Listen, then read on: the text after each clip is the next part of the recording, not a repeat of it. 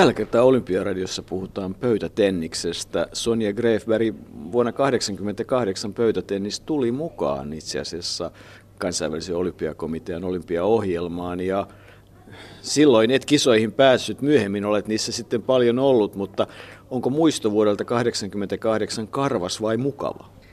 No kyllä se enemmän karvas on, että yhden ottelun päähän se mun osallistuminen silloin jäi. Mutta kaiken kaikkiaan se, että pöytätennis silloin tuli mukaan ja se, että se on nyt vahvassa asemassa olympialiikkeessä, niin siitä varmasti olet iloinen.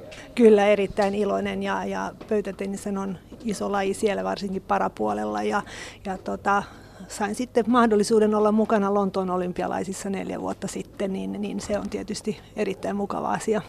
Ja olet myös tietysti matkalla Rioon sekä paralympiakisoihin että sitten olympiakisoihin, mutta mikä oli tehtäväsi Lontoossa ja, ja minkälainen kokemus se oli? Lontoon tuli tutuksi.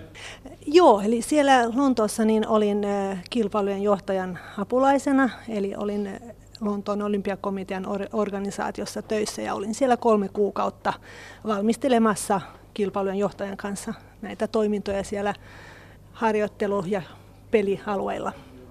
Onko järjestelmä nyt Riossa sama, miten pelataan, miten pöytätennis pelataan, kuin mikä se oli Lontoossa? Joo, kyllä siellä on, on samat systeemit periaatteessa, että, että kun Lontoossa olin esimerkiksi kilpailujen johtajan apulaisena, niin nyt parakisoissa niin olen kilpailujen johtajana ja olympialaisissa sitten taas apulaisena. No mikä on pöytätenniksen kilpailujärjestelmä olympiakisoissa? Mitä pelataan? Naisten ja miesten kaksinpeliä, nelinpeliä, sekanelinpeliä. Mikä, mikä on se järjestelmä? Eli pöytätenniksessä pelataan joukkue, naisten ja miesten joukkuekilpailu sekä naisten ja miesten kaksinpelit. Ja kaksin pelissä niin, niin 64 pelaajaa otetaan mukaan kisaan. Ja joukkuekilpailussa? Niitä joukkueita oli kai 16. No, jos keskitytään siihen kaksinpeliin, koska Suomella nyt ei vielä tässä vaiheessa ole mitään mahdollisuuksia saada joukkuetta, mutta jonkinlainen pieni haave on siitä, että nimenomaan olympiakisoissa suomalaispelaaja voitaisiin nähdä. Pentti Ola pelasi kohtuullisesti EM-kisoissa Jekaterinburissa tai melkeinpä voisi sanoa, että hyvin, ainakin lupaavasti. Kuinka mahdollisena verolyöntikertoimina pitäisit sitä, että hän pääsisi mukaan? No, mahdollisuudet on ja Benedek Ola on, on tehnyt ison harppauksen tässä viime vuoden aikana ja noussut maailman listalla aika paljon. Hän on siellä tällä hetkellä 172. Mutta kilpailun otetaan 64 pelaajaa ja saa olla vain kaksi pelaajaa per maa. Ja siellä on isoilla mailla, kuten Kiinalla, Japanilla, Venäjällä, Saksalla, Ruotsilla, niin on 80 pelaajaa siellä ennen Benedekkiä listalla. Ja nyt en osaa ihan sanoa, että mikä se hänen tilanne tällä hetkellä on, mutta mahdollisuudet on kyllä. No kun itse olet ollut ehdoton maailman huippupelaaja, eli parhaimmillaan maailman rankin 36 ja Euroopan rankin 17 näin luntasin, niin tota, minkälainen pelaaja Pentti Ola on? Pöytätenniksessä on paljon tasaisia pelaajia. Et sanotaan se kärki siinä ehkä top 50, niin on ehkä parempi, mutta sitten voi olla pari 300 pelaajaa, jotka on aika aika tasavertaisia. Eli, eli Benede, kun on 172, niin, niin siellä nyt hän on pelannut tiukkoja pelejä, semmoisia vasta, jotka on alle sadalla, sadas rankingilla. Et, et se on vaikea sanoa, että se on vähän päivä, päiväkunnosta kiinni se voittaminenkin välillä. Mutta jos arvioit häntä ihan teknisesti pelaajana, niin mitkä on niitä vahvuusosioita ja mihin kokenut silmä ehdottomasti kaipaisi lisää? No Benedekillähän on erittäin vahva rystypeli ja, ja hyvät syötöt, mutta ehkä se on siinä syöttöjen vastaanotossa ja, ja tämmöinen ehkä vähän epävarmuus ja epätasaisuus, että se voi mennä vähän ylös alas. Että välillä menee todella hyvin ja välillä tulee sitten semmoisia heikkoja hetkiä. Pitäisikö tämä kuitenkin sitten kääntää myös plussaksi, että kun välillä menee ylös, niin, niin voisi sanoa, että tavallaan se voitto, se jossakin siellä on, että tavallaan niin kuin kaiken sattuessa kohdalleen hänellä on kyky ja taito voittaa. Kyllä vaan, kapasiteettia löytyy, että siihen pitää vaan saada tuota varmuutta ja tasa, tasaisuutta, niin, niin sitten voi tulla hyviäkin voittoja. Mennään takaisin siihen, siihen olympiatiehen, eli, eli rankingilla on merkitystä 64 pelaajaa pelaaja, niin kuin olympiakisoissa tiedetään, niin, niin kaikki maan osat pitää olla edustettuina, että näähän on ne lähtökohdat. Minkälaisia pöytätenniksessä on maanosa kiintiöt? Eli 40 paikkaa on kiinni näissä maanosa kiintiöissä ja Euroopalla on niistä 11, kuten Aasialla ja sitten muilla maanosilla on sitten vähän vähemmän. Ja, ja Euroopassa niin, niin viime kesänä, kun oli European Games, niin voittaja Dimitri Ovcharov Saksasta niin lunasti jo oman paikkansa. Ja nyt sitten ensi vuoden huhtikuussa niin on Euroopan maanosa karsinnat ja sieltä pääsee sitten kymmenen eurooppalaista jatkamaan. Eli maanosakarsinnat tuo kymmenen paikkaa, niihin kaikki osallistuu, mutta sitten kun tulee tämä maanosa kiintiöjärjestelmä, niin, niin onko se niin, että tämä huomioon ottaen kymmenen parasta pääsee mukaan? Eli näistä karsinoista ihan suoraan ne kymmenen parasta pääsee jatkoon, mutta tähän tietysti on sitten osallistunut paljon enemmänkin pelaajia. Ja kun nämä 40 maanosapaikkaa on otettu, niin sitten jaetaan vielä 22 paikkaa maailman rankingin mukaan. Eli rankinglista toukokuussa 2016 niin, että jokaisesta maasta on maksimissaan kaksi pelaajaa, niin siitä sitten lasketaan, ketkä nämä 22 pelaajaa on. Ja näiden lisäksi sitten äh, Brasilialla on yksi paikka ja sitten on tämmöinen yksi villikortti. Onko se villikortti niin, että se voidaan myöntää mahdollisesti esimerkiksi jollekin rankingissa korkealla olevalle loukkaantuneena olleelle, tai mikä sen ajatus on? Onko se, onko se järjestäjillä vai onko se kansainvälisellä olympiakomitealla? Mä luulen, että se on yhteistyötä siinä, että kansainvälisen liitolla ja järjestäjämaalla, että siellä voi olla joku pieni maa, joka, jolla on joku uusi lupaava pelaaja, tai voi olla sitten just joku, joka on ollut loukkaantunut, mutta se on aika tapauskohtaista sitten, että ketä siihen valitaan. No mutta siis jos ajatellaan Benedikt Olahin tai Pentti Olahin osalta tilannetta, niin, niin kymmenen joukossa olympiakarsinassa paikka on sitä myöten selvä, mutta sitten samaan aikaan pitää koko ajan yrittää hilata sitä maailmanrankingia ylöspäin, koska sitten sen jälkeen kun ajatellaan, että tämä maanosa kiintiö ja, ja, tai maakiintiö aikaa saa sen, että et, et jopa aika niin kuin alhaisella rankingilla saattaa kisoihin hyvinkin päästä. Kyllä vaan, ja tästä syystä niin on nyt ollut erittäin tärkeää, että Benedek Ola osallistuu paljon kisoihin ja yrittää saada niitä ranking-pisteitä. Eli hän on tänä syksynä kiertänyt aika paljon näitä avaimia Pro Tour-kilpailuja ja keväällä on sitten vielä MMit ja, ja pari lisää kisaa. Et toivotaan, että sieltä tulisi niitä ranking-pisteitäkin sitten.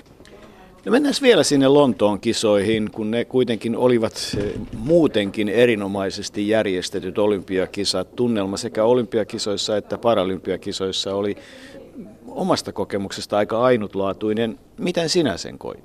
Kyllä se oli erittäin eh, mukava ja antoisa kokemus, että et siellä oli eh, vapaaehtoiset ja, ja koko tämä organisaatio, niin nämä ihmiset oli erittäin positiivisia, auttavaisia ja siellä oli semmoinen hyvin erikoinen, ihana fiilis, jos näin voi sanoa. No varmasti jonkinlainen kaiho oli siihen, että olisinpa nyt tuolla pelaamassa. Miten teidän ihan teknisesti järjestelyt lajin osalta onnistui? Oliko se shapluna, mikä oli luotu, toimiva? Voidaanko sitä jatkossa soveltaa? Kyllä vaan, eli, eli meillä meni järjestelyt todellakin hyvin ja, ja se shabluna, mikä me siellä tehtiin, niin, niin todettiin, että se on toimiva ja sitä on jo käytetty Commonwealth Gamesissa ja myös European Gamesissa osittain ja, ja varmasti käytetään myös Riossa. Olet yhtä aikaa Euroopan pöytätennisliiton hallituksen jäsen. Minkälaista on keskustelu pöytätenniskabineteissa? Mitkä asiat esimerkiksi tällä hetkellä nyt vuonna 2015 ovat puhuttaneet?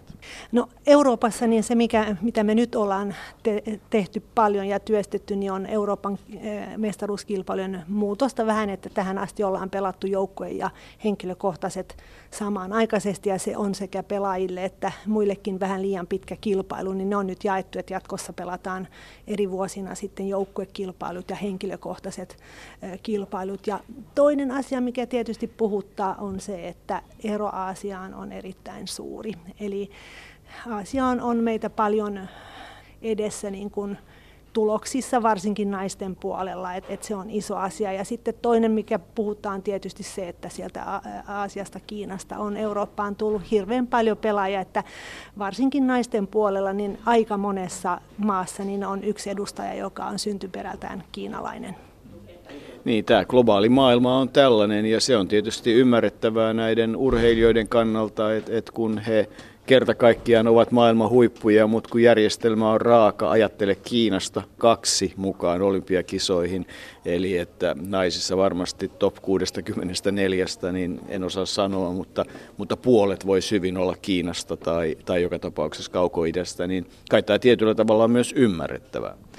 Kyllä vaan, että et, et tänä päivänä niin liikutaan niin paljon, niin näitä pelaajia varsinkin Kiinasta ja pöytätenniksessä sitten on, on, on paljon mukana. Tietysti se osittain on ehkä vähän ikävää ja tylsää katsoa, että Euroopan mestaruuskilpailuissa niin, niin kvart, kvartoissa niin on, on suurin osa kiinalaisia. Maailma muuttuu ja, ja, tota, ja jos lakia, lakeja noudatetaan, niin, niin siihen tietysti on hirveän vähän sanomista, mutta minkälainen pöytätennis on ammattina, jos puhutaan pelaajan osalta?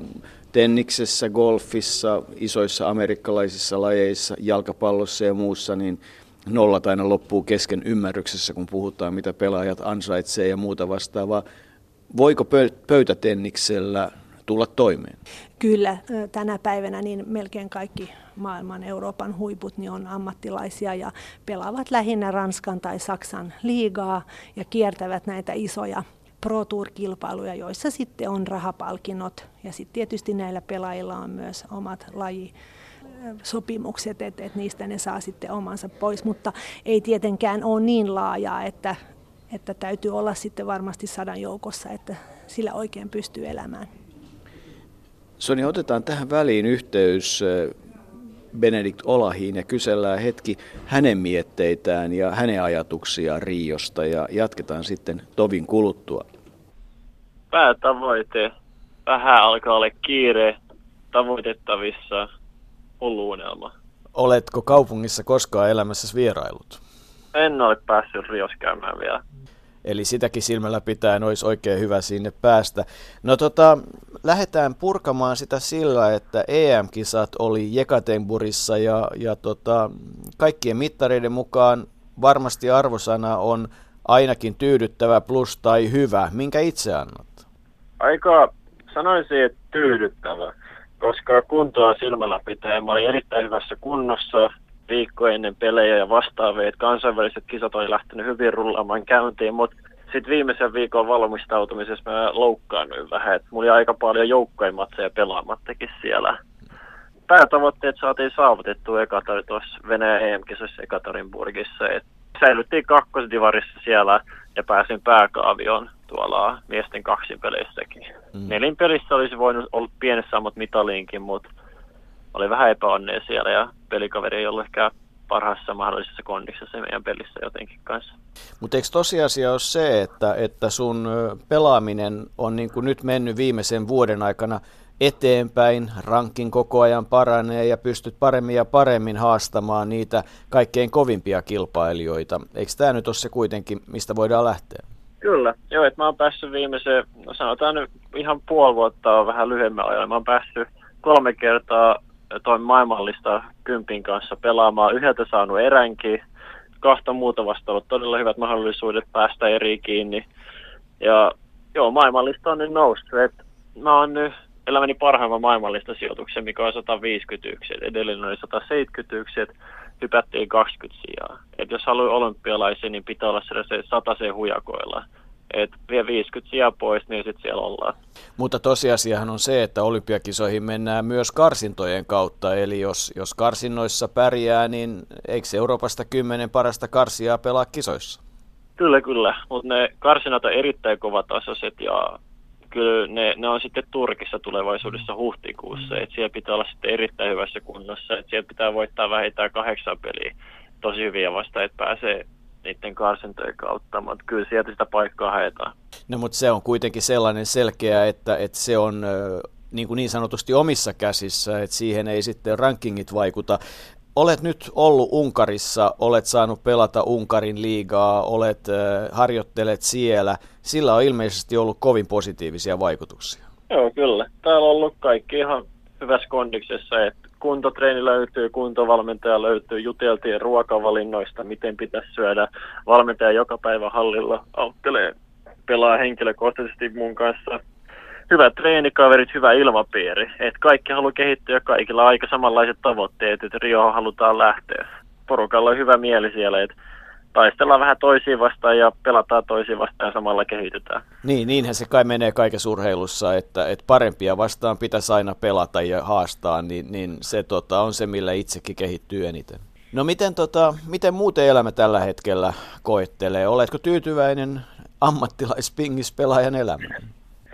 No, onhan tämä kiva. Täällä on kaikki hyvät, hyvät puolet ja huonot puoletkin, mutta kunhan saa tämän selän kuntoon, niin sitten elämä alkaa taas vähän hymyilyttää vähän paremmin. Et muuten elämä on hyvässä kondiksessa, että mulla on sukujuuret Unkari, niin tää pääsee kattelemaan mummoja ja siskokin asuu täällä. Et, ja kielikin on ihan hallussa, niin tää pääsee deittailemaan ja muuta vastaavaa. Elämä on hyvää. Niin, eli elämä on niin kuin sellaista kuin se pitää olla, harjoittelua, lepoa, hyvää syömistä ja sitten sopivasti siihen sitä ilosta elämää joukkoon. Kyllä, ei mä hirveästi ole, ole juhlimaan päässyt, eikä hirveästi nyt kiinnostakaan, kun mä muuta mielessä. Mutta joo, ruoka on ollut erittäin hyvää. Mä, ty- mä saan tehdä mitä, missä mä tykkään, pelaa pengistä täysin, ei tarvitse paljon muihin asioita, muita asioita miettiä, paitsi tehdä sitä, mistä tykkää, niin eihän ole työtä sitten oikeastaan. Jos mennään tästä nyt pari kuukautta eteenpäin kohti sitä tärkeää olympiakarsintaa, niin mitkä on ne mielenkiintoisimmat kisat, mitä odotat matkalla sitä huhtikuuta kohti? Mä oon katsonut sitä tähän vuoteen asti tuohon joulukuuhun asti. Et mulla on nyt tässä tänä vuonna vielä Ruotsi avoimet ja sitten mulla on Finlandi Open, mistä oli hienoa saada kotivoitto. Kuala Lumpuri MM-kisat. Siellä saa eniten pojoja. Siellä on jokaisessa kisoissa erilaiset kertoimet, mitä maailmallista pisteitä saada, pystyy saada. Niin sitten Kuala Lumpurissa on parhaat mahdolliset kertoimet ja siellä on miesten kaksin peli. Et se on yksi sellainen vähän isoimpia kisoja, mitä mä odotan innolle, että siellä pääsee pelaamaan, kun se on aika kaukainenkin maa ja sieltä saa hyvin napsittua voittaja, jos menee hyvin. Mutta jos saisit valita yhden asian tältä kaudelta, niin onko Rio se ehdoton päätavoite? Kyllä, kyllä. Mutta mä mietin, että onko se kolmen kahden joukko vai kuuden neljä. Että kyllä mä yhden tai kahden pelin haluaisin voittaa vielä olympialaisissa. Pentti, olla sano loppuun, kuka on mielestäsi maailman paras miesten pingispelaaja tällä hetkellä? Ää, mä sanoisin toi Malo. Hän on ollut tosi pitkään ollut vähän sellainen noususta ja hän on tasasta peliä ja hän on Kiinan maajoukkueessa ollut. Hän on niin mun mielestä maailman paras pelaaja ja maailman mestarikin ollut. Miksi? Hänen laatulyönneissä on ehdottoman kova ja hänellä on yhtä maailman parhaimpia tatsi käsejä, että hänellä on maailman paras pallo tuntuma kanssa. Hyvä. Ei muuta kuin nauti elämästä ja peleistä Unkarissa ja, ja nähdään sitten Finlandia Openin aikaan.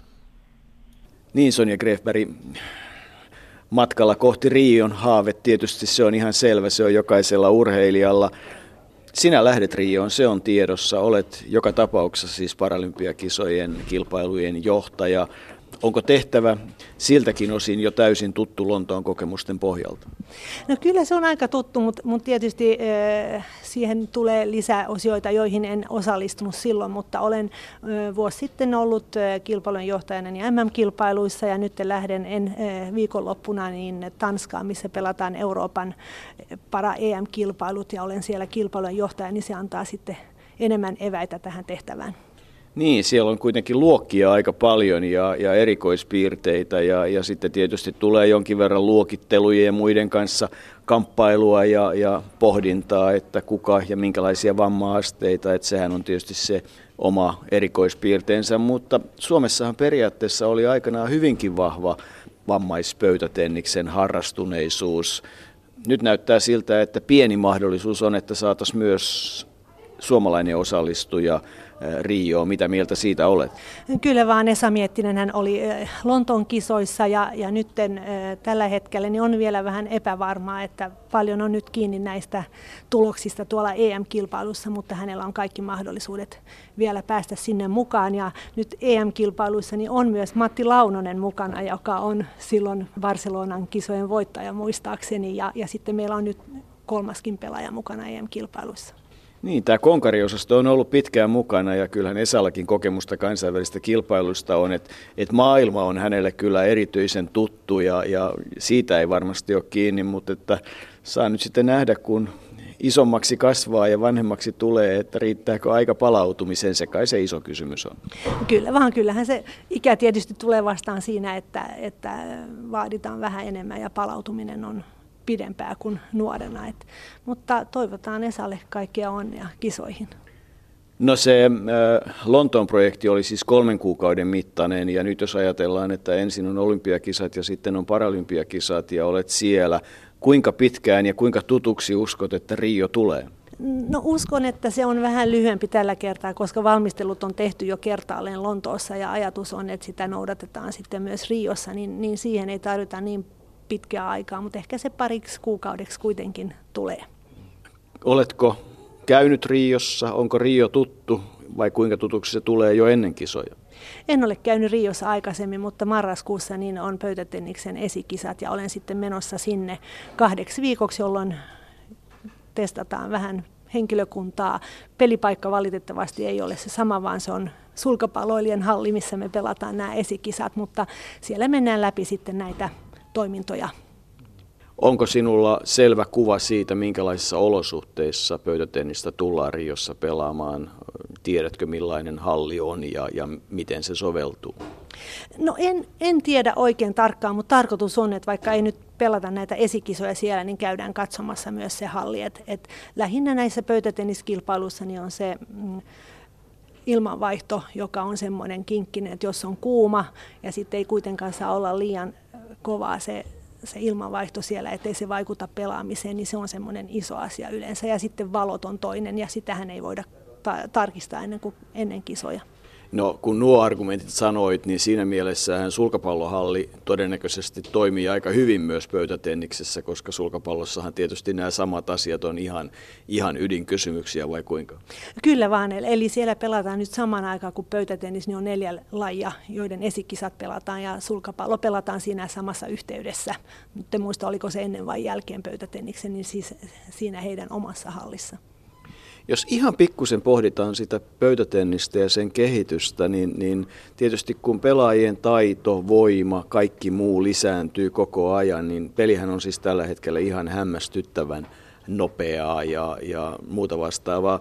Luuletko, että lajin sääntöihin tai lajin olemukseen tulee seuraavan kymmenen vuoden aikana tapahtumaan joku niin kuin selvästi nähtävissä oleva muutos. Nythän tietysti pistejärjestelmä muuttui joku vuosi sitten, pelit erät on hiukan lyhyempiä ja kaikkea muuta, mutta et, luuletko, että joku tämmöinen muutos lajissa tapahtuu, jonka, jonka ihan noin suurin piirtein tavallisella silmälläkin huomaisi?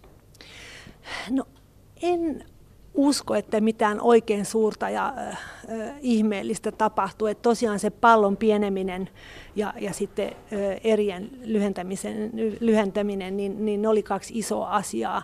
Niin, niin en usko, että tähän tulee. On ollut puhetta, että eriä tehtäisiin vielä lyhkäisemmäksi, että se loppuisi jonkin viiteen tai seitsemään, mutta jotenkin luulen, että nämä muutokset, jotka tehtiin, niin kyllä se, ne varmaan kestää jonkin aikaa, mutta eihän sitä koskaan tiedä. Seisotko näiden muutosten takana? Siis nämä, jotka nyt on tehty, niin mun mielestä ne on tehnyt pöytätenniksen paremmaksi. Eli, eli, eli se, että erät on lyhyempiä, niin se tekee sen mielenkiintoisemmaksi. Ja pallo, pallon koon koko teki sen, että ehkä ei tule yhtä paljon näitä syöttöpisteitä niin, että, että pallorallit on pidempiä. No itse olet menestynyt Suomen mestaruuksia, on vaikka kuinka paljon kaksinpeleissäkin yhdeksän ja kyllä tietysti se juniorin EM-kisojen nelinpelivoitto Eva Malmbergin kanssa ja kaikki kovat kansainväliset kilpailut, ne on nopeasti kaivettavissa tilastoista, mutta koska suomalainen naispelaaja pelaa seuraavan kerran olympiakisoissa? Toivotaan, että nämä meidän nuoret tytöt olisi mukana 2020. näetkö, että, että suomalaisissa nuorissa pingispelaajissa, tytöissä, poissa, nuorissa naisissa, nuorissa miehissä on sellaista potentiaalia ja paloa huippuurheiluun, kun siihen vaaditaan? No siellä muutama löytyy, eli, eli massaa ei ole hirveästi, mutta nämä, jotka nyt treenaa ja pelaa ja kilpailee, niin ne on, on kyllä erittäin motivoituneita ja uskon, että jos he vaan jaksaa puristaa, niin mahdollisuudet on. Ei muuta kuin hyvää matkaa kohti erilaisia kilpailuja ja erityisesti Rioa. Kiitos paljon.